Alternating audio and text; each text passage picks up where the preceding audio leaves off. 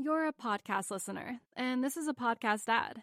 Reach great listeners like yourself with podcast advertising from Libsyn Ads. Choose from hundreds of top podcasts offering host endorsements, or run a reproduced ad like this one across thousands of shows to reach your target audience with Libsyn Ads. Go to libsynads.com now. That's L I B S Y N ads.com.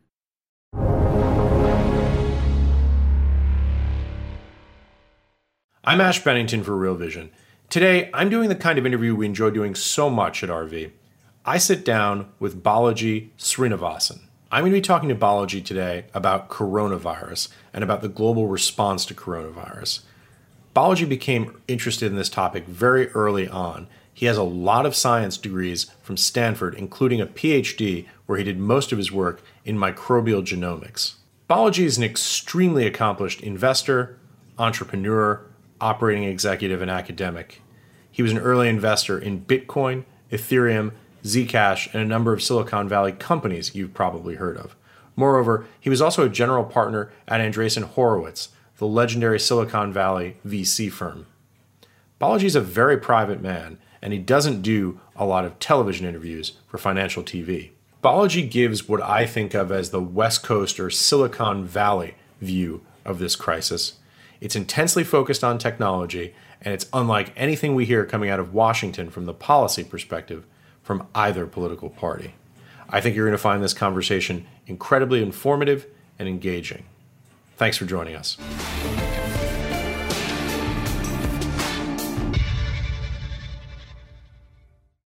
Balaji, thank you for joining us at Real Vision. Hey, thank you for having me. Balaji, we have so much to talk about today. You know, you're such an interesting person. You've led such an interesting life in so many different domains as an angel investor, as an operating executive, uh, and uh, also as an academic at Stanford. We're going to get to all of that. But first, uh, tell us a little bit about your background and how you came to be where you are right now. So, um, you know, parents came over from India, and uh, I grew up on Long Island, uh, New York. Uh, you know, you say on Long Island, not not you know from Long Island. Uh, came out to Stanford as an undergrad, and uh, you know was there for quite a while. Uh, got my BS, MS, PhD in electrical engineering, MS in chemical engineering. Uh, then I taught um, computer science, stats, and bioinformatics at Stanford for a few years. Um, my my PhD work was in microbial genomics, and I also did you know uh, genetic circuits, clinical genomics, systems biology, basically everything in genomics. I had I had a finger in that.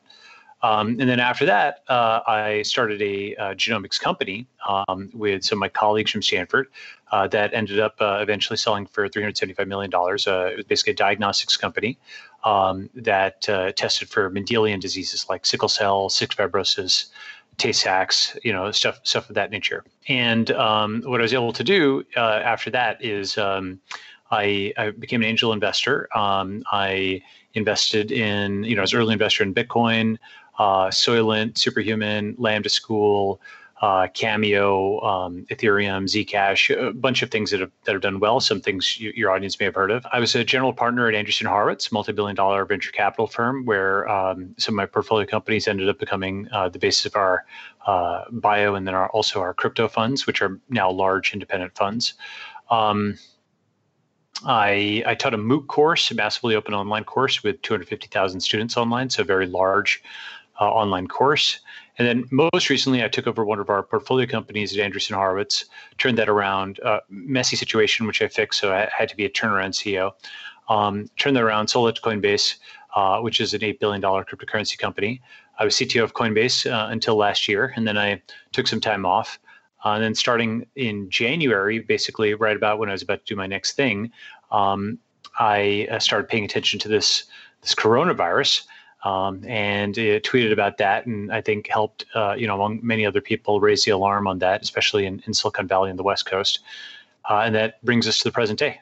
Yeah, you were very early on coronavirus, and uh, many people know you um, now from your Twitter feed, uh, the things that you've been tweeting, your analysis, and the framework that you've brought to that, the sort of academic rigor and the background in in biotech, uh, kind of converging uh, to give us a, a bit of a sense of the way you think about the world that's very kind of you. I, I basically, you know, I've, I have a few filters that I was putting on it as as a diagnostics person.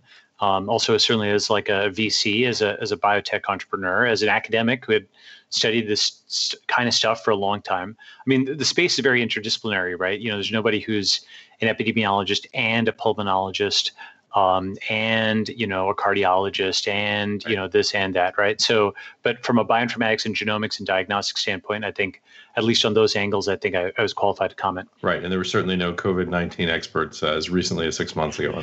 Uh, yeah that's right that's right. And i think uh, you know one of the things about this is it's so broad everybody has to you know have some you know if you're if you're doing any kind of economic planning you're basically going to have to be an amateur epidemiologist in the sense that you have to have your personal forecast of how bad the thing is going to be. And you simply can't just quote trust experts because enough experts disagree with each other that there isn't a you know obvious consensus number one and number two is in such a high stake situation you probably want to do your own diligence to some extent so um, you know, like like it's it's something where I don't think anybody can possibly be an expert in everything. There's a great article in actually BMJ recently which said, "Hey, we need to create experts, not hoard expertise, not you know pretend that there's a finite pool of it because that person was at one point just an undergrad read a textbook and leveled up in the in the space and you know like that you might be able to do that in in a day but in a month you can actually get reasonably conversant with some of these terms um, i'm not saying expert but i am saying like conversant um, and I think that's actually a valuable thing to do. Everybody's been talking about serology and IFRs and all this type of stuff. The vocabulary is filtered out there, and I think I think it's actually generally good um, anyway, we can get into that. Yeah, so set the stage for us a little bit where you were in January, how you came to be aware of it, and uh, what your first exposure to it was. Yeah, so you know, I like Twitter is a hobby of mine, like like it is for many people who uh, who enjoy wasting time in the Uber or whatever, you know. Um, and uh, so I was I was basically following, you know, this virus like 20 other things you might follow in your peripheral vision you know it just kind of pops up on your radar. Uh, it, because you know when you're you know when you're an investor or something like that this is what you do. You just you're tracking a bunch of trends. And you know many of them fizzle out before they get anywhere you know? Um, but uh, but this one in particular uh, you know what what was uh, obviously a huge deal uh, was the lockdown of Wuhan on January 23rd and the thing is that you know, the, the Chinese government is uh, is not known for committing economic harakiri. You know, it's not known for committing economic suicide. It, it, there's a lot of other things it does that we might disagree with, and I might well agree with you in that disagreement. But it's not it's not dumb or self-destructive in quite this way. And uh, for it to do that, that was an unfakeable signal to the world that something very serious was going on that endangered the regime's legitimacy to a greater extent than potentially causing a huge economic crash could. Um, and uh, and so that got my attention. I mean, the other thing is, you know, some of my my friends, you know, here in, in tech, we we were talking about this, but um, you know, in in in Silicon Valley in, in technology, you're dealing with folks, Chinese entrepreneurs who are very competent and often, frankly, will will defeat you. Certainly in China and often, you know, abroad uh, because they just execute really, really fast and they work very hard and they're smart. Um, and they can clone your stuff really fast, but now they've also been able to innovate. And uh, and so we have a healthy respect for them as peer competitors and and folks who we have to give our A game with.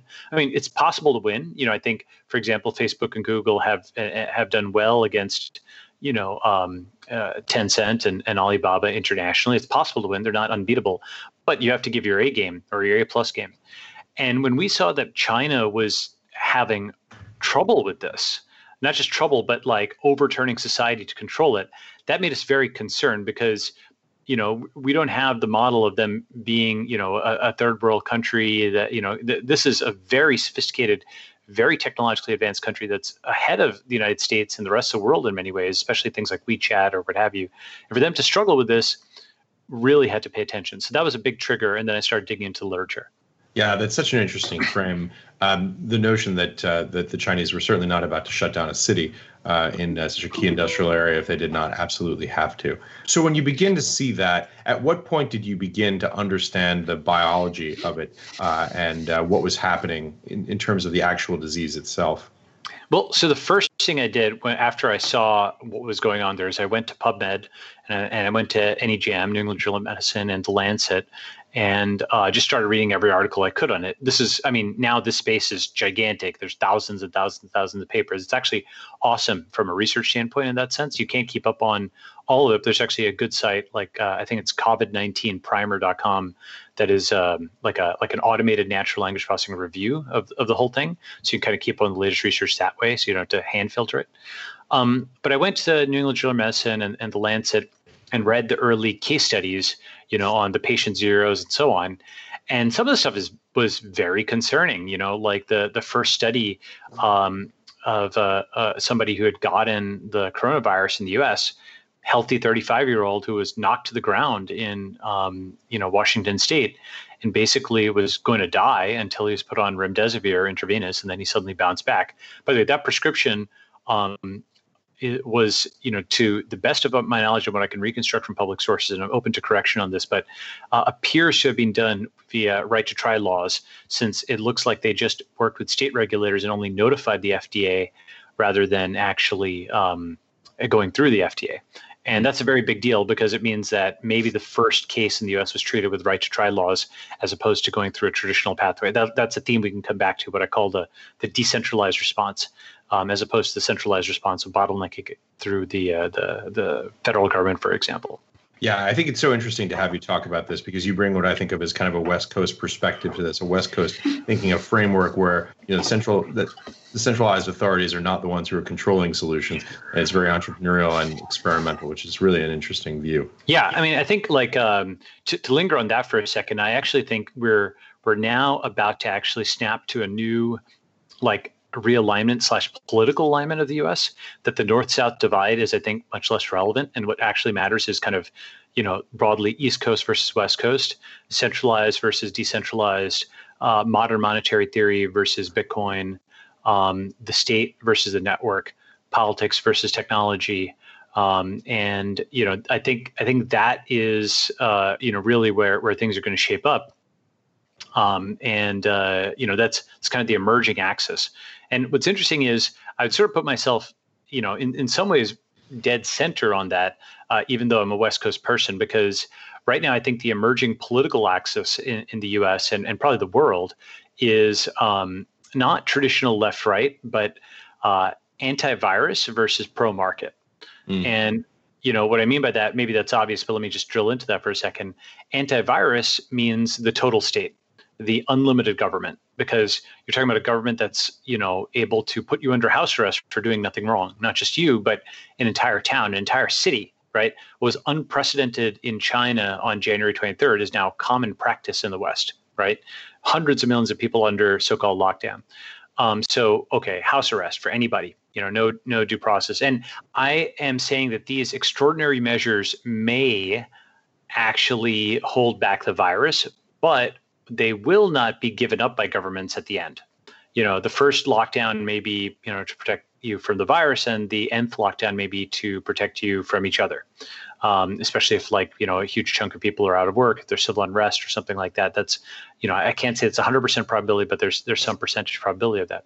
So you have you have the total state, you have lockdowns, you have price controls, you have um, border controls, you have um, you know the ability to tell people that they need to get tested for example in china uh, you know that that you have to have forehead thermometers and all these scans. So like repeals effectively on search and seizure. So lots and lots of due process goes out the window because you're basically in a wartime situation against uh, a virus. And i think you know people have been talking about this. Is this a recession? Is this a depression? And i think those are fundamentally bad metaphors for what this is.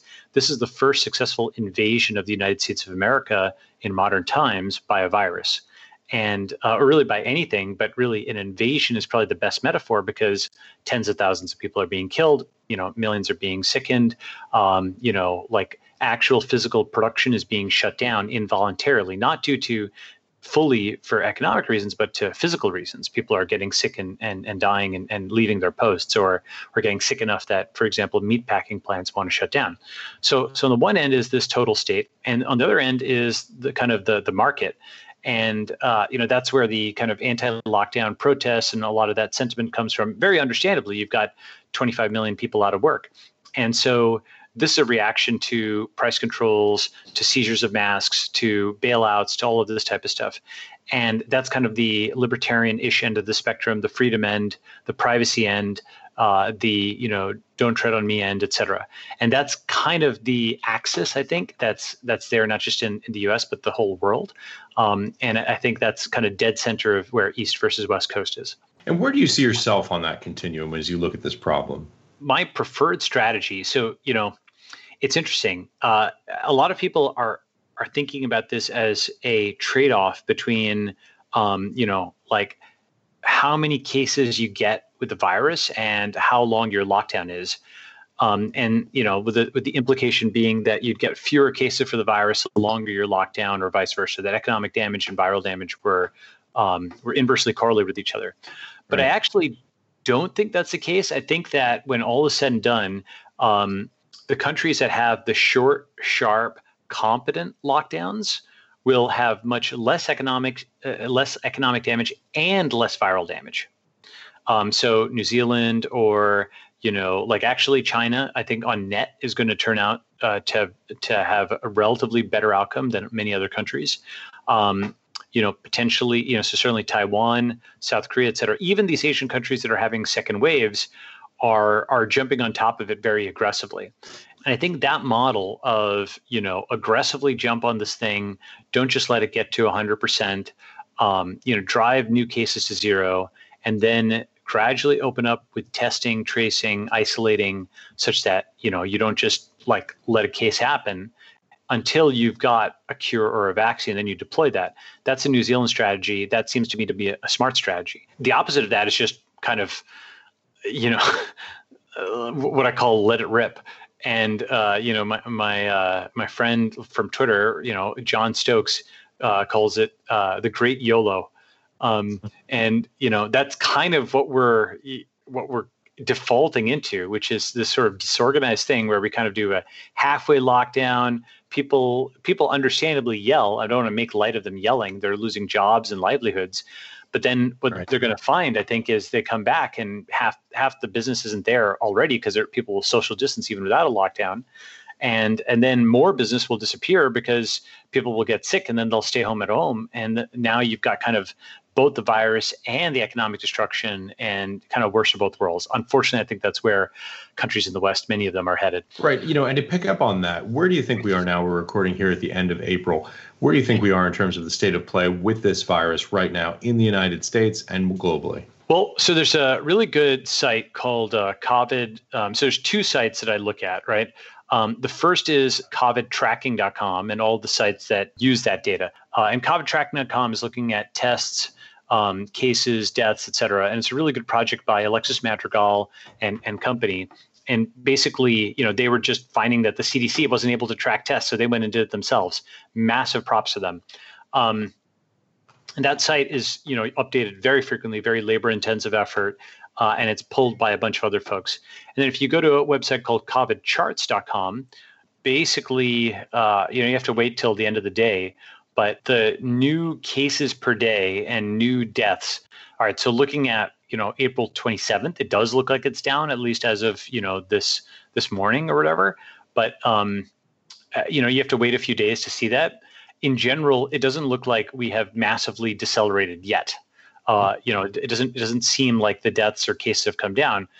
People are like, oh, it happened in New York City and and so on. Well, actually, it's just you know, it happened in New York City and it came down in New York City, but then it's it's in 49 other places, right? Um, you know, 49 other states. So uh, I, I, think we're just at the beginning of this thing, uh, unfortunately. And I think that people who think, oh, the pandemic is over, oh, it only happened in New York City, it's it's going to come to their town potentially. Um, and how so, do you think about the about the trajectory of the virus right now in in the United States, just from a disease impact standpoint? Yeah. So so one thing that um, so a few things I think are clear, and uh, let me let me at least give you my worldview on it because there's some very big variation in people's thinking on this. First is um, I'm pretty skeptical of the serology work that came out of Stanford and USC and others. I wrote a long Medium post critiquing it, and so did a bunch of other people, uh, because I think the false positive rates of those assays are very high. Why is that important? there's basically been this thesis um, that oh, a bunch of people have already gotten it because they've already gotten it. It's already spread a lot. That means we're close to the end. We're already at 20% or whatever, uh, you know, 30%, just a little bit more, and we're almost done with this. And uh, the reason I think that's unlikely is it would mean that this virus is way more contagious than other pandemics. Um, you know, like H1N1 or the Spanish flu took, you know, more than a year to get around the world. H1N1 was in the age of modern jet travel.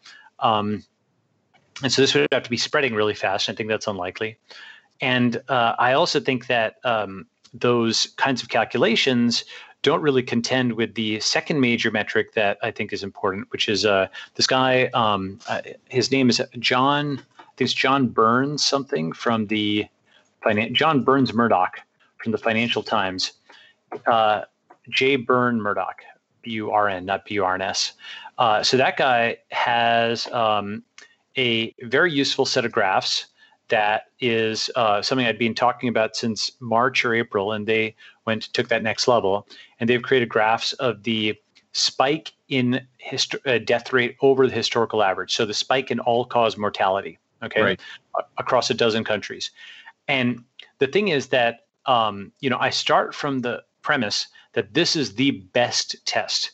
Unfortunately, COVID nineteen has now got into the scale that it is a very significant cause of death in more than a dozen countries around the world. Uh, actually, way more than a dozen, but at least a dozen for which we have good data.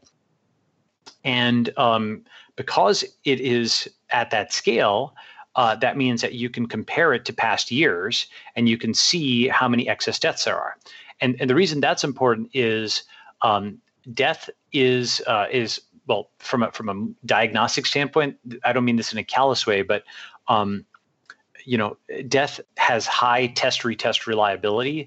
It can yes. be diagnosed outside a lab. Uh, you don't really have false positives and so on and so forth, right? So lots of the issues that bedevil other kinds of diagnostic tests are not there with death, right? And um, it's also something where you have probably the best records that you might have. You know, if you if you talk about, uh, oh, does somebody have pneumonia? Right? The diagnosis of pneumonia will probably differ from country to country in terms of how much, you know, like like what what a doctor would call pneumonia. But death doesn't differ from country to country.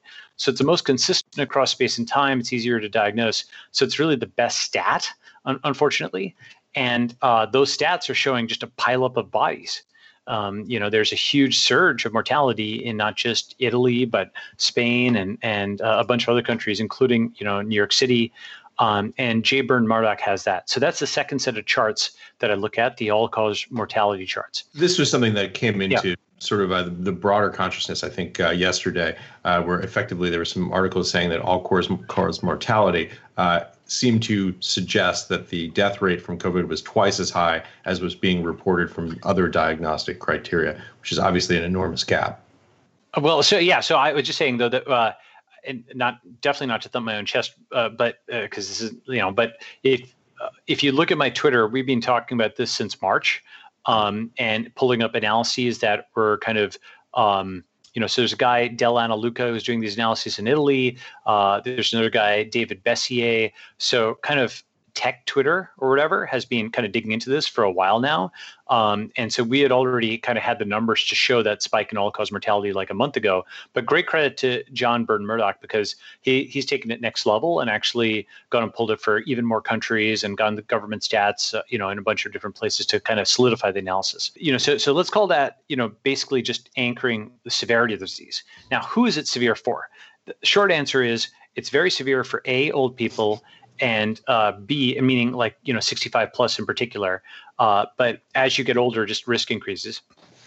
And B, people with pre-existing conditions. Okay, but the second bit is should not be that reassuring, especially to Americans, because they have a pretty high rate of obesity and heart disease, and you know so on and so forth. It's a it's right. an amazing like number, unfortunately, of Americans who have one or more of those of those comorbidities.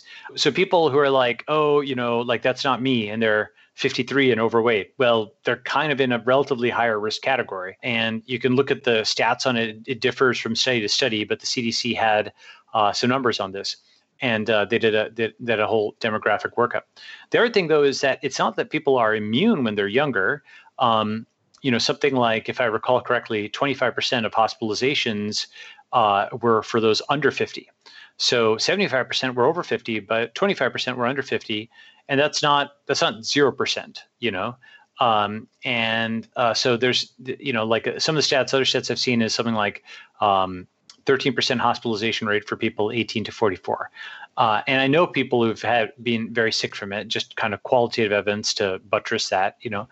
And um, you know, by the way, on, on, the topic of anecdote, by the way, people say, well, the plural of anecdote is not data. And I would agree, except uh, qualitative feedback often allows you to formulate a quantitative hypothesis. Mm. Uh, and that's why it's actually super important in, in, tech startups, just to digress for a second, to talk to customers as well as look at your dashboards because you talk to a customer and they say, Oh, I had trouble logging in. Then you put up a new dashboard to see how many people had trouble logging in. You see a thousand people had trouble logging in. So the quote anecdote led you to collect data. Right. That right. So so we should never like discount the value of a patient study. That's actually really, really important because it lets us maybe look at things from an angle we weren't considering and then collect data to see if that, that observation is real. Uh, so, point basically being A, I think it's quite severe. Uh, B, it's severe in the elderly and people with pre existing conditions. C, that doesn't mean the younger people have clean sailing of it. And D, something else I'm concerned about is uh, folks who were so called asymptomatic. Uh, many of them appear to be not asymptomatic but pre-symptomatic, meaning that you know you do follow up on them and suddenly you're seeing CT scan uh, of their lungs is actually showing evidence of viral damage, uh, and uh, now you know they start coughing or or they have other kinds of symptoms, and so for at least some people the virus is like a slow burn, mm. which is bad, right? Because kind of hiding, you know and uh, so you know th- there's there's other things where you know the, the sheer number of different kinds of symptoms this thing is causing in, in folks we're still kind of getting the table on this. People are reporting strokes they're reporting weird lesions in the toes uh, you know whether this is due to simply just the scale of it causing lots of rare cases whether it is due to you know it actually like mutating and there being different strains during different things as some people have speculated. Um, we don't really know yet I, I would just I just treat this thing as being fairly severe and not something you want to mess with. And so I think the strategy of like a Singapore or New Zealand is probably right. Okay, I know that was a long answer, but go ahead. I'm so you know I'm so glad you brought that up. There's you know the two sort of things that I was trying to reconcile from yesterday was the report of the you know double all cause mortality based on some of the analyses that we were just discussing, and the second point was there was a study coming out of the state of Ohio, I believe, about uh, testing prisoners showing that 96% uh, of the prisoners they tested were in fact asymptomatic and trying to reconcile those two propositions on the one hand something that would suggest the disease is much worse uh, on the surface than it appears and then the second right. uh, suggesting the opposite and it is a very complex uh, problem to get our heads around yeah and i think uh, you know my my my speculation is that those asymptomatic prisoners, many of them will develop symptoms. Uh, you know, I, I, tweeted this a little while ago, but uh, in a follow-up study of um, very the different kinds of follow-up studies of the asymptomatics, uh, like 27%, 54% in different studies develop symptoms at some point. Yeah, I think that's what's going to happen with those prisoners, that they're not going to remain asymptomatic indefinitely. Not all, but but many of them. So one of the things that you talk about on Twitter is the viral funnel. Can you explain that a bit? Yeah. So, you know, I tweeted about this in March, but basically there's lots of different efforts, you know, flying around and where do you want to help? So, you know, ideally where it saves the most lives given your skills. So, um, you know, the funnel model comes from like startups, right? You know, you've got uh, a bunch of leads at the top of the funnel. These are people who might, you know, be out there, and then some of them click and land on your website, and some of them click a little bit more, and they end up in a cart, and then some of them all the way convert, and and you know, so on, right? And they maybe they renew subscription or they churn. Uh, it might seem like trivial startup lingo, but you can apply the same thing to the virus, right? You've got this you know group of healthy people out there then they're exposed uh, then some of them get infected some some of them get sick some of them actually die or recover. That's similar to like the SEIR models you know epidemiological models and so on. And so you can think of interventions at different portions of the viral funnel. Uh, for example like you know for healthy people masks social distancing lockdown vaccines uh, tests those kind of uh, you know are things you can do on healthy people um, you know, when you talk about if someone's exposed, you do more tests. You do CT scan. You do, uh, you know, not just PCR, but you might do, you know, sequencing or whatever if you think they're being exposed to, you know, a strain that you want to know about. Um, if they're infected, then you'd actually isolate them. You need, uh, you know, you need hospital beds or, or, or some kind of quarantine, you know, area. Uh, you're going to potentially need drugs. Um, if they're really sick, then hospitalization, PPE for MDs and nurses. And if they're recovered, maybe serology tests. And so now, once you kind of have that funnel, uh, when you say, okay, I'm doing PPE, okay, you're actually at, at like stage four of the funnel, right? Because you're helping sick people. Um, because you're giving PPE to MDs and nurses. Oh, but maybe you might help at the top of the funnel as well because some of those masks could go to people who are healthy. So in this fashion, you can kind of think about where you want to allocate resources. And really, the best thing you could do is stop healthy people from getting sick in the first place. And so that's why, for you know, the last few weeks of March and early April, um, I was helping out uh, Jeremy P. Howard, who launched Masks for All, which is very effective in basically shifting policy on this, where the Surgeon General was at first saying, "Oh, you know, people, you shouldn't wear masks," and then literally recorded himself making a video of wearing a mask, which is good. I'm glad. I'm glad they turned around on this, right?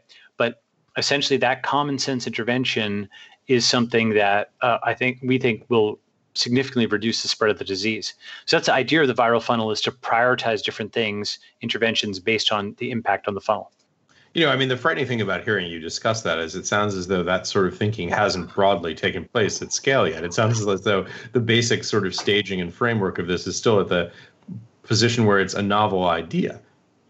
Yeah. So, you know, the thing that has been concerning to me about this uh, this whole way is this whole thing is rear wheel drive where you know the folks with scientific technical mathematical you know management backgrounds are not in politics and they're generally not in the media either at least as writers.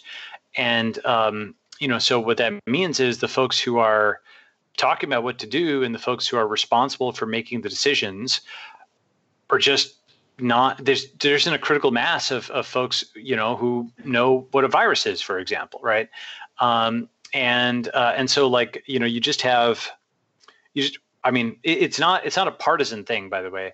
It's the federal bureaucracy it is the mayor of new york and the white house it is the fda and the cdc it is uh, you know like both you know all, all major media outlets have had just the flu type stuff. And and not just just the flu but you know masks don't work and then masks work. Just face plan after face plan on this.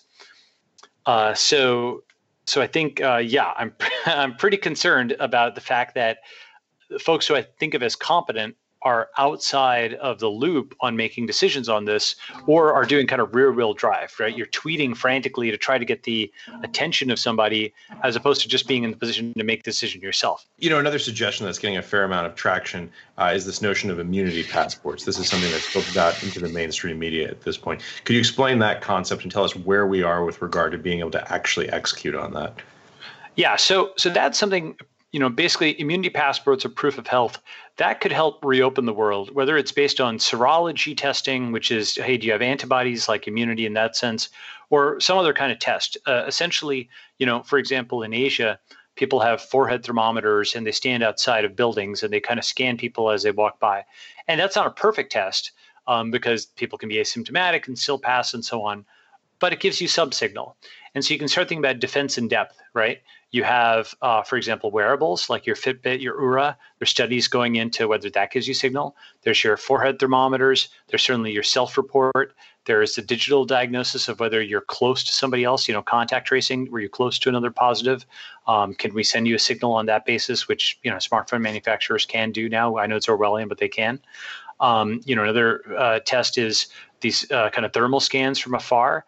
There's um, like these really high throughput CT scans that the Chinese have, where it's really fast and they can do a bunch of them quickly. There's uh, obviously PCR. There's you know sequencing, and so you start to have uh, defense in depth, right? And something I, I, I tweeted about, I said, you know, China's going to build the third Great Wall as a function of this. There's the Great Wall, the Great Firewall. They're building the Great Bio Wall of China, um, like a gigantic biodefense wall uh, of testing and other kinds of things, you know, eventually vaccines, just fortify themselves in many different ways so the virus breaks through one fortification, it doesn't break through another and yet another. And so that's, I think, a good mental model also for proof of health or these immunity passports where um, you know you have a series of tests that are done on somebody And you know, in China, the way they're doing it is green code, yellow code, red code. Your WeChat has you know either green, yellow, or red, uh, corresponding to your basic your current virus status, right? So green is you're fine, yellow you've been exposed and need to be quarantined. You can't travel between cities and so on. And red you're known to be infected. Um, and so that digital status is contagious, just like you know the virus is if a red walked into a crowd of 20 greens, they would all turn yellow, for example, right? At least that's my, you know, that's one's understanding of it. So that's the kind of stuff that all goes into something like this immunity passport. And frankly, in, in a sense, it already existed uh, because, you know, you need vaccination certificates to immigrate to a country, right? The U.S. has needed that for a long time. You know, you you know, if you Google vaccination certificate, so this is kind of like that. You know, a vaccination cert is: Are you going to bring a deadly virus, you know, in, into our shores? That's the same reason they ask. You know, are you bringing in snails? Are you bringing in, you know, like animals and stuff like that? They'll always ask those kinds of questions, you know, the agricultural things. So they want to know, are you bringing something that can reproduce of its own accord and maybe get out of control of, you know, something that has no natural predators, all the type of stuff, unbalanced ecosystems. Um, and I think that's uh, that's what this is. It's like a vaccination cert. Um, it's like a it's like one of those questions about whether you're bringing in animals, um, except it's applied to a virus and uh, except and it's also done obviously in much more intrusive and real time way. And on the treatment side of this uh, equation, you talked a bit uh, about the uh, expanding the right to try. Tell us a little bit about what that is and why it's relevant for getting the kind of treatments that we need to see. Yeah, so you know what the FDA did in February was basically catastrophic. It's now known that they prevented emergency use authorizations for tests and in so doing, um, turned a containable epidemic into a catastrophe. Uh, you know, they basically what, what essentially happened was labs that could have run tests that would have shown that the coronavirus epidemic was actually it was spreading. They were prevented from running tests by the FDA for a critical 28 day period, um, and only really allowed to run on on the 29th. Once the tests actually started to run, it was clear that we had a massive outbreak on our hands, and so where you know things things might have been nipped in the bud because what happened was the lack of testing gave everybody a false sense of security over the course of February when the fire was still you know at a relatively early stage. So it's my point. My point is that was you know that's potentially the greatest failure in the history of not just the FDA, maybe the greatest one of the greatest failures ever in the history of you know the United States. It cost the country trillions of dollars, tens of millions of jobs simply because you know bureaucrats didn't approve tests fast enough. And that's just something that's perceptible to people. It's a it's a it's a catastrophe on such a scale that's perceptible. Most other times that something is denied for multiple sclerosis or or you know like colon cancer it's not visible on that scale right? It's not something where everybody has a stake in it where you know like it's it's super uh, there's lots of eyes on it. Um, it's more deniable. So uh, what you know, with respect to the FDA, there's been paths to route around it in the past. Uh, and critically, those paths don't say no regulation. They just say a different regulator to put some competitive pressure on this regulator. So some of them, for example, compounding pharmacies are one where, you know, pharmacies, uh, pharmacists have some discretion in order to kind of mix drugs together to get a new drug. Off-label prescription by MDs you can have a drug that's approved for purpose A that a doctor in their own discretion can prescribe for purpose B. Uh, there's been a CLIA and clinical labs where you can um, basically go and uh, have individual labs that are um, not necessarily FDA regulated, but they're regulated by a, a different agency, also under HHS, uh, under CMS uh, so HHS is a parent, it's got FDA and it's got CMS. Under CMS is something called CLIA, and CLIA works with state regulators to approve clinical labs which can roll out tests. Um, and then, of course, there's other countries. Uh, and so each of these are pathways that are outside of um, you know the FDA, and the FDA wants to shut them down. Usually, they've been kind of waging a war against lab tests and compounding pharmacies and so on for a while. Uh, right to try is yet another pathway outside the FDA where basically people have, as it sounds like, the right to try a drug and they just have state regulators sign off on it and then, under some circumstances, give notice to the FDA because um, the procedure for actually getting um, you know approval to use a drug is actually extremely bureaucratic normally and the person is dying and so now you just give a notice to the FDA rather than going through that whole rigmarole. Uh, one thing also by the way a lot of the FDA stuff when it blocks things, it causes failure to apply rather than necessarily failure to get approved. And mm. those are similar in outcome, but failure to apply is less measurable. and because it's top of the funnel. It's such a complicated and time-consuming process that people don't even put in an application, and therefore it's it's harder to detect the full impact of what it is they're doing, if that makes sense.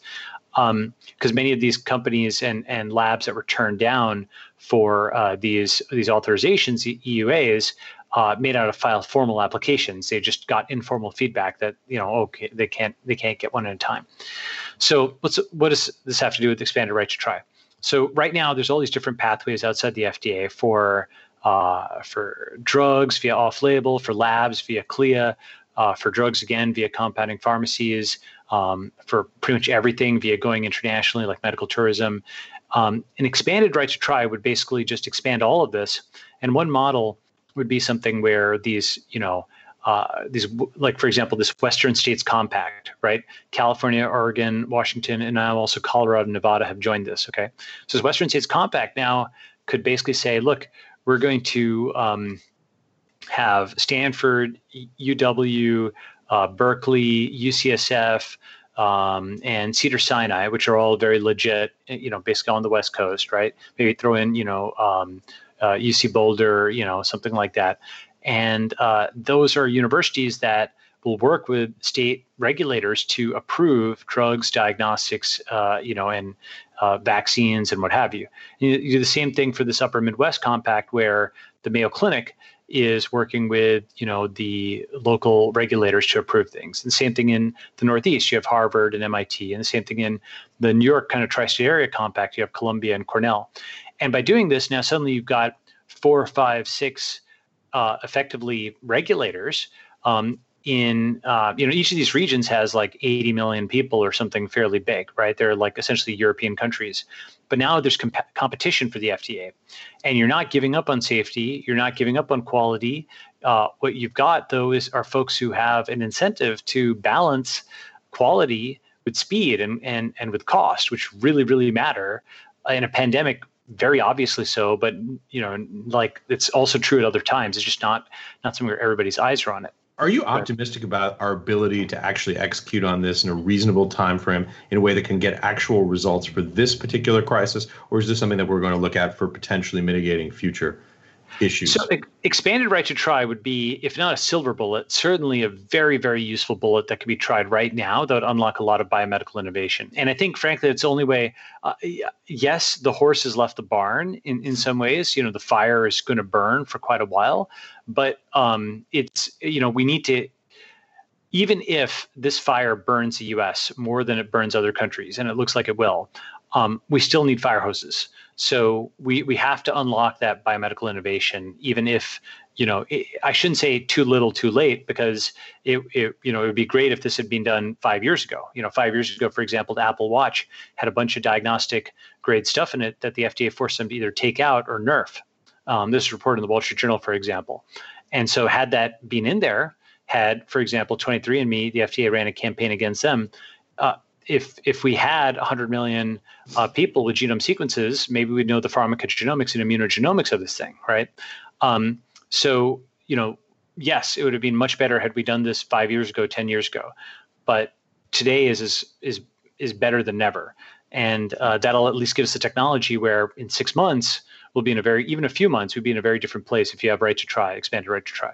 Yeah, and it seems as though there's demand for change right now. Maybe that's the yes, one sort of optimistic that we can come to. That there is a sense of, uh, of of needing to do things differently, of finding new solutions. I think that when people look uh, at the efficiency uh, with which China has handled some of their containment efforts, obviously we're talking about very different cultures with very different views of individual liberty and human rights. But I still think there is a sense of that there is, you know, just the technological solutions that are being applied, the speed of innovation. Yeah. Uh, it seems as though we have a way to go on this. Yeah, I mean, you know, 1950s America had higher state capacity than 1950 China, but 2020 China is has better has higher state capacity than 2020 America. That's obvious to everybody on the world stage, at least for something like this. If you're familiar with the with the Maginot Line, right from World War II, you know that was something where the French developed it for World War One, uh, or rather after the experience of World War One, you know, to you know stop the Germans from coming in in the same way. You know, the trench warfare that have fortifications, and the Germans said okay, and they just went around it with with the yeah. Blitzkrieg, right?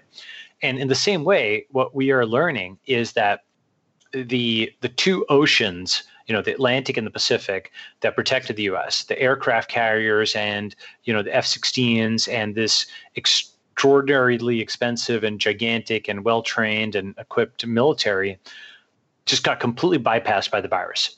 Like you know, the virus's ultimate asymmetric threat. Now, to be clear, I'm not saying it's engineered or anything like that. I'm just saying that it just completely invalidated all those defenses and has literally you know, basically taken out aircraft carriers. I don't know if you saw that report from earlier this this month, but uh, you know that uh, um, captain of the aircraft carrier is like, hey, all of my, you know, sailors are getting sick from this. Um, you know, like some of them will die if they don't get treatment, and you know, let's take them take them off. Otherwise, everyone's going to get sick.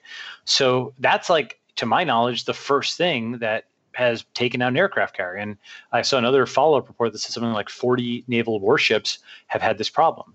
So, um, so that's a really big deal because it means that, in a sense, the U.S. military is like this giant Maginot line versus the virus. And you know, for all the talk of WMD, everyone had focused on nuclear weapons or like Assad with chemical weapons. Looks like every, I mean, not every regime in the world is nice. Um, you know, a lot of folks are looking at this and looking at, okay, well, you know, like the biological stuff really seems to bypass U.S. defenses. So that's like a dangerous you know two or three or four year out consequence of, of a lot of this yeah you know it's interesting it, it feels as though it's not just software that's eating the world as uh, your colleague Marc Andreessen has suggested but also the framework of software development the framework of competitiveness that's brought yeah. to us more broadly from the software world is eating the world yep that's right i think basically the only kinds of states that survive i think it all converges on something i call the network state where um, so, for example, over the last 10 years or so, every company had to become a software company or die. And frankly, actually, that's that's actually happening now, like in a in an extremely in a way that I didn't expect it to happen. But the way it happened over the last 10 years was okay, Blockbuster Video, you don't go online. Okay, Netflix kills you. Okay, Hollywood, you don't go online. Well, iTunes and again Netflix and so on kill you, and and so on and so forth for industry after industry, like taxis, hotels, whatever. Right. Um, and now it's something where restaurants that didn't get with DoorDash are dead, right? Um, you know, like uh, higher ed, any college that didn't invest in it, Coursera and Udacity and so on is is really out of luck, and and so on. Essentially, what happened was anybody who didn't invest in the future um, doesn't even have a leg to stand on because it was just all internet, you know, or or die, right? And um, I think that that's now going to uh, happening at the level of countries, and this is something where I think of as um, what I think of as the network state. Basically, you either have um, countries that are run by basically people who I consider the ability level of a top tech CEO. For example, Lee Hsien Loong of Singapore. Um, you know, he was like a mathematician at Cambridge. You know, was the wrangler there, like top his year. Mm-hmm. Um, in Estonia, there's a guy Toomas Ilves who isn't isn't running the country and was actually president. So he's never, uh, to my knowledge, prime minister. But he was a computer scientist out of Princeton and responsible for um, Estonia's adoption of internet technologies, one of the bigger influences on it, uh, and help modernize them and make them into the force that they are today. Very high strength to weight ratio. Um, in Israel, Netanyahu, you know, he has political issues now, but he is MIT MIT graduate and certainly um, an intelligent person. And I think you know if you if you go down the list, the folks who are kind of like this, who are who are tech savvy enough to use software and um, and engineering, uh, are the ones who who will do well. And on the other side of it, I think uh, so. That's that's kind of a state getting the qualities of a company. The flip side is a company getting the qualities of a state. And so now, you know, for example, companies can issue digital currencies or trying to, you know, Facebook's trying to do Libra. And what I think is going to happen with Facebook and Google and uh, Amazon and YouTube and so on and so forth is they're basically going to step into the gap uh, where the um, WHO and UN and so on, they're, they're, those are kind of fading and leaving the stage in many ways because there's a loss of international confidence in them. And so the trustworthy multinational institutions are going to be these giant tech companies mm. um, because you know they have billions of users around the world. They have the balance sheets. They're they're kind of in this sort of diplomat kind of role where they have to maintain relations with lots of different countries, uh, and uh, they they're, they're frankly more competent than than you know WHO or UN. Who who would you trust to implement contact tracing? You know, is it going to be Apple or Google? Not not really the UN. Maybe WHO, but but they're not they're not going to be able to code it or ship it on a billion iOS devices or, or Android devices. So let, me, um, let me just push yeah, back a little bit yeah. on that. So we you know we we all love big tech companies. Those of us who, who are passionate about technology. sure. Um, and um, and but the question is, you know, look, the the counter argument could be, look, these are not these are not states, these are not uh, organizations that have the consent of the governed. They are there to make money for their shareholders, and some might say even more cynically, they're there to make money for management. And uh, look, these do not have the argument would go the interest uh, of the broader population at heart. There's a reason that we have governments and not private corporations that run the world. One could have made this argument in the 19th century uh, and certainly in the 20th century about corporations being more effective, more nimble, more technologically savvy. Uh, and the history there is not a very strong one when you look at things like environmental pollution and those sorts of things. Why should we have trust? that big tech companies have the interest of the broader population at heart? So three three points there. So first is uh, I don't think one should have implicit trust. Actually, I'm a big fan of crypto and decentralization and right. end-to-end encryption and so on and so forth. I definitely think we need to check on the power of large tech companies, which can do censorship, deplatforming, demonetization, uh, and and yes, certainly abuse power for management. So let me let me put that on the table first. Um, second is I I do think that with that said, big tech companies are actually in many ways more accountable than, let's say, the UN or um, you know WHO, because you know, first of all, they are, you know, you are a shareholder. Uh, you know, yes, you can become a shareholder of those. You can't become easily a shareholder of the UN or the WHO. Number one. Uh, number two, you're um, you're often a customer of these companies, and a large customer can, you know, raise a stink or what have you. Uh, number three is. Um, I, I, actually feel that it's more transparent in the sense of you know the process by which a WHO bureaucrat is appointed is not um, it's you know how much democratic accountability really is there. You know you vote for a president who appoints somebody who appoints somebody it, it, gets pretty dilute at that point you're talking one over 300 million of a vote for a you know this for that it's effectively zero right um, whereas you know you, you know I, I think that uh, if you actually want to affect that process you actually go join the who or write about it uh, and then it's similar to your influence on Apple, where you just join Apple and write about it. So, in terms of practical influence from that standpoint. And then finally, there's the aspect of just competence. You know, like ultimately the proof is in the pudding. If, you know, I'm not saying, and I should be clear about this, I'm not saying that centralized governments are necessarily incompetent. In fact, there was a period from 1933 to 1969, uh, roughly Hoover Dam, Manhattan Project, Apollo Project, right? Where, you know, in that period, the United States government got all the best talent and all the best scientists and was able to do things that no private sector company could do. And I think I would argue that's because technology in the mid 20th century greatly favored centralization. It was mass media and it was mass production, um, it was mass society. And you basically couldn't make something unless a bunch of people were in a factory all working together. So you, you needed ideologies uh, that, that supported those technologies. And then if you go both forward and backward in time, you go more and more decentralized. Like 1950 is kind of like a, a mirror moment.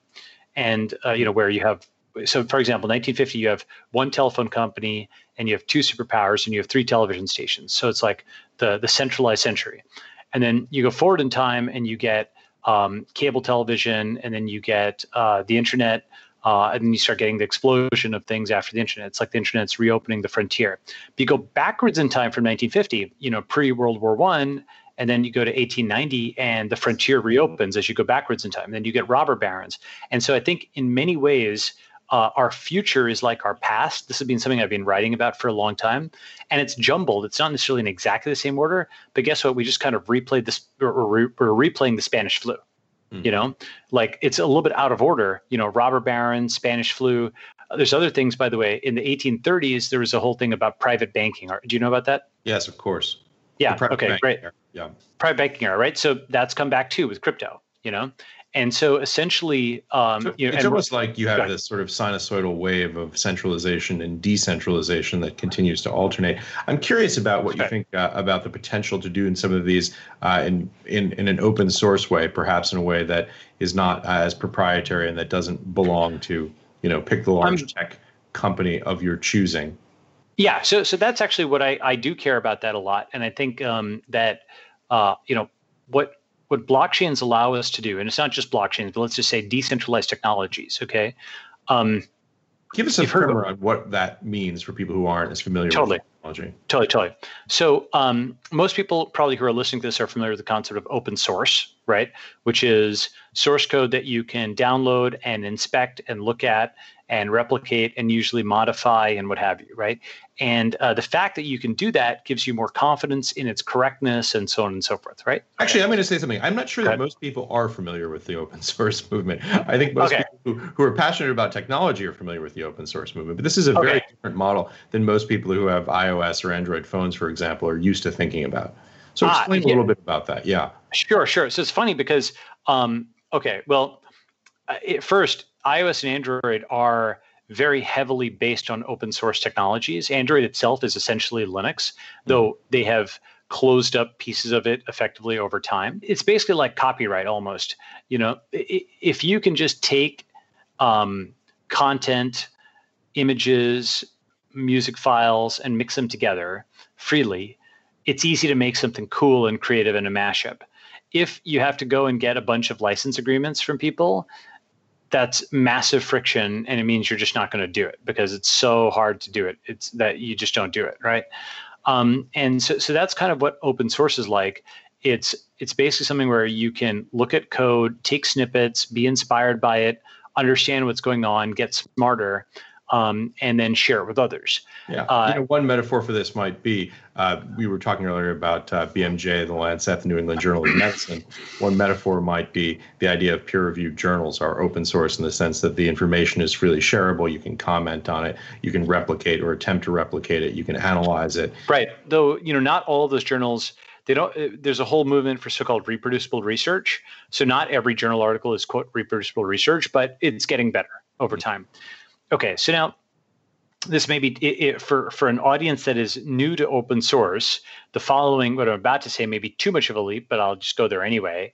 So, what blockchains give you is kind of the next step after open source, which is open state and open execution. Okay, so open state means you don't just have the source code, you also have the database. Hmm. Okay, so that's publicly visible now. And open execution means you don't just have the source code and the database, you can trace through every single step that's happening. So let me give you an example. Um, you know, people wonder whether Twitter is filtering their searches, right? Uh, am I, you know, getting filtered or what have you? If Twitter was, and it's not possible today, but it might be possible. It probably will be possible in like ten years, maybe maybe sooner. If Twitter was based on a blockchain-like backend you could inspect it for yourself or get a developer to to confirm that oh your searches aren't being filtered. Right. Okay? So that's actually really interesting where it's a stateful application that millions of people can write to and read from at the same time yet it operates in a low trust way where mm. essentially you can use computation to confirm that it's not biased against you and in fact that it cannot be biased against you because it's cryptographically guaranteed to not be able to be biased against you. And that's like a really really powerful construct where essentially what we do is we trade um, computational time for trust because computational time has become cheaper right? So you do essentially math that your cpus can crank out uh, to replace or, or reduce the need for human trust. You know this has been an incredibly wide ranging discussion uh, and you know we've talked to we began with um, with your background uh, in technology and business. We shifted over to the virus. We've talked now about these broader philosophical issues. Looking back on this i'm not sure we could have done it any differently because you really are framing a different approach to management a different approach to governance a different approach to the way that we think about challenges uh, in the in the health and medical domain but also more broadly. So as we come to the close of this interview could you start to sum up things that people can take away from this and maybe other ideas that they should explore if they're interested in some of the topics that we touched on today? Macro kind of points. Um, I think that uh, what what we're going to see is um, a centralized East and a decentralized West. Mm-hmm. So that's to say, um, I think that Asian countries will, by and large, probably be able to control the virus and keep their economies together um, with with some exceptions, not 100%, but, generally speaking. And then those that don't, China will export a green zone to them. That is to say, the most important export that China has now is its ability to turn something into a green zone. And by a green zone, I mean a place that has no new case of the virus for, let's say, the last four weeks. Okay, so it's a, it's a way to get the virus under control with testing and quarantine and lockdown and surveillance and so on and so forth. So any country that is a red zone that wants to become a green zone can say, okay, hey, you know, China, you can put boots on the ground here. Um, just please fix my country. And so that's kind of like Belt and Road 2.0, okay, where um, it's how China essentially expands into Africa, into Iran, into all these places where it already was was present. So the commons you'll be able to like walk around in Asia, I think. Uh, in the West, I think we're going to get something very different, which is I have this one liner the virus breaks centralized states. So if you've got a large centralized state that is simply not at the clock speed, doesn't move at the speed of the virus, um, you're going to face defection from within. Like, for example, there's individual Italian towns that are barring entry to people. Okay. And uh, you know this is happening in the U.S. Also, I mean that that represents a dramatic shift in the conception of the nation state and the ability of federalized governments to actually implement, execute, and manage. That's exactly right. And the thing is, you know, the like if it's just one city that was doing this, you know, the other like the rest of Italy, which is I don't know how many thousand cities, would provide the resources to tell that one city, no, you can't do this, right? It'd be n versus one. But when it's happening in every city at the same time, you know, things fall apart. The center cannot hold, right? Uh, this is happening in the U.S. too, by the way. There's like a North Carolina county that's like barring entrance. 16 states have had quarantine borders since like early April. I need to look at the latest numbers, but basically, interstate travel is harder than it's ever been before. Um, you have to basically stay 14 days, you know, as you go state to state. And so, what I think happens not, is not ever, apology, just just since 1865. Sure. Okay. Fine. You're right.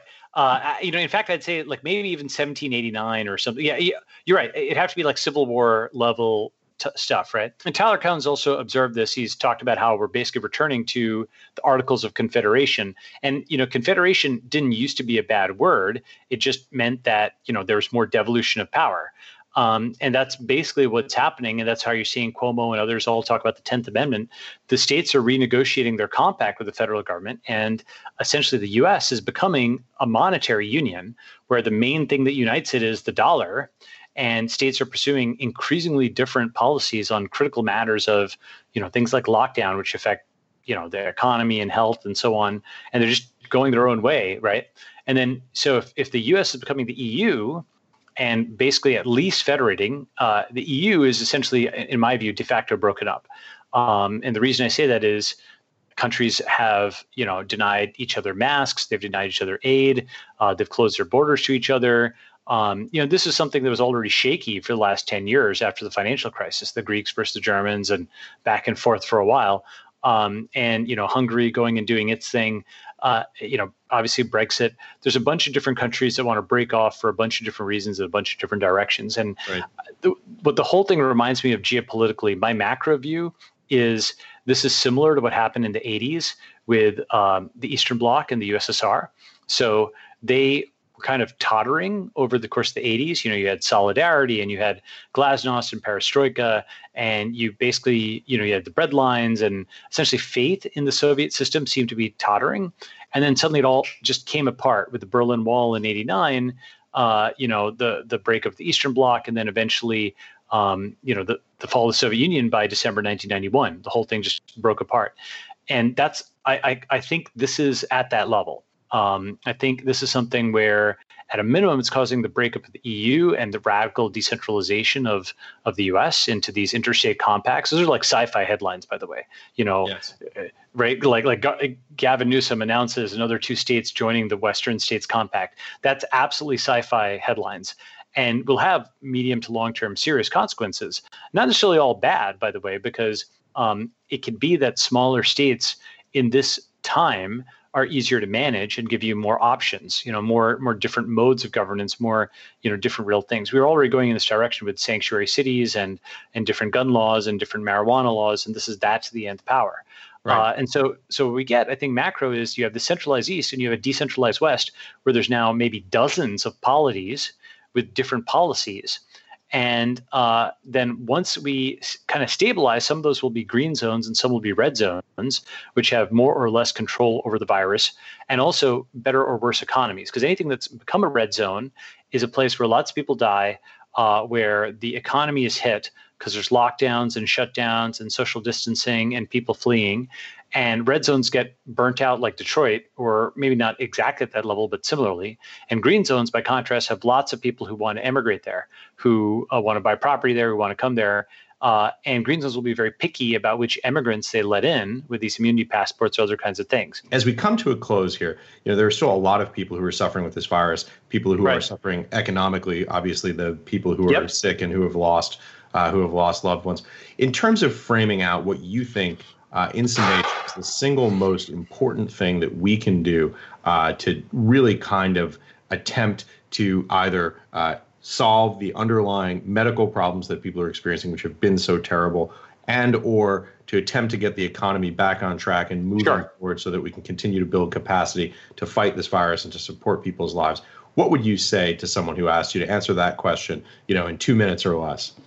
Sure. So I'd say um, we have to stop the virus. Uh, we shouldn't let it go to 100%. First, we should have expanded right to try, uh, such that states can rapidly approve tests, uh, vaccines, and drugs without going through the FDA. Second, um, states should close borders and, whether at the state or county level, should adopt a policy of lockdown until zero new cases, uh, after which they do test, trace, and isolate um, to uh, basically make sure that you know that that that cases aren't just flying around. Uh, third, uh, you know they should open up carefully with masks mandatory for everybody, uh, social distancing. Um, with everything that they could possibly do in terms of telework, in terms of banning things like pin pads or other forms of contagion. Um, fourth, uh, they should basically the same right to try should accelerate drugs and vaccines. And fifth, we should take some of these you know trillions of dollars in in printed money and allocate it towards uh, prizes for vaccines, for masks, for this and that. Um, relatedly, six, we should remove price controls from these things because you know this is not like a one day thing like a hurricane where you can accuse somebody of price gouging or what have you. This is something where the economy is reallocating, and if you can't have if people are not allowed to make large amounts of money, for example, making masks or making drugs or vaccines, then they cannot hire lots of people and put them back to work. So it's actually really important that people be allowed to make a lot of money doing COVID response in order to hire people and put them back to work. Uh, because otherwise, you know, you you get the the worst of all worlds, which is both the viral and the economic destruction. So, so that's a summary. Just to recap: A, expanded right to try. B, lockdown until no new cases. C, test, trace, and isolate to, to keep cases down. Uh, D, accelerate drugs and vaccines. There's things called challenge trials, for example, that could accelerate it, um, where people are exposed to the vaccine uh, or, or, take the vaccine, they're exposed to the virus on purpose to see if it works. Um, e, uh, make sure that um, you're giving prizes and things like that, allocating monies towards funding these novel technologies. And F, uh, take away the price controls and other kinds of things that are restricting people from from getting the economy going again. So that's like a two minute drill. I could do it much longer, but hopefully that's interesting. Yes, um, wonderful. You know, we've barely scratched the surface here. I feel like we could go on for hours to talk about this. I hope you'll come back to talk about the broader framework uh, and uh, you know to get into some of the things that you think that the United States needs to do to become more competitive. It's been an incredibly interesting conversation. Thank you for joining us. Thank you.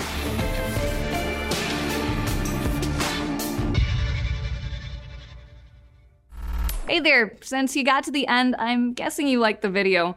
And that's probably because we don't just turn on a camera and film, we work really hard on getting the narrative flow just right.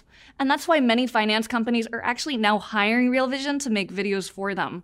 One of our recent client videos just hit 100,000 organic views on YouTube, and there were no kittens in sight. So if you want to find out how Real Vision can make a video for your company, just email us at customvideo at realvision.com.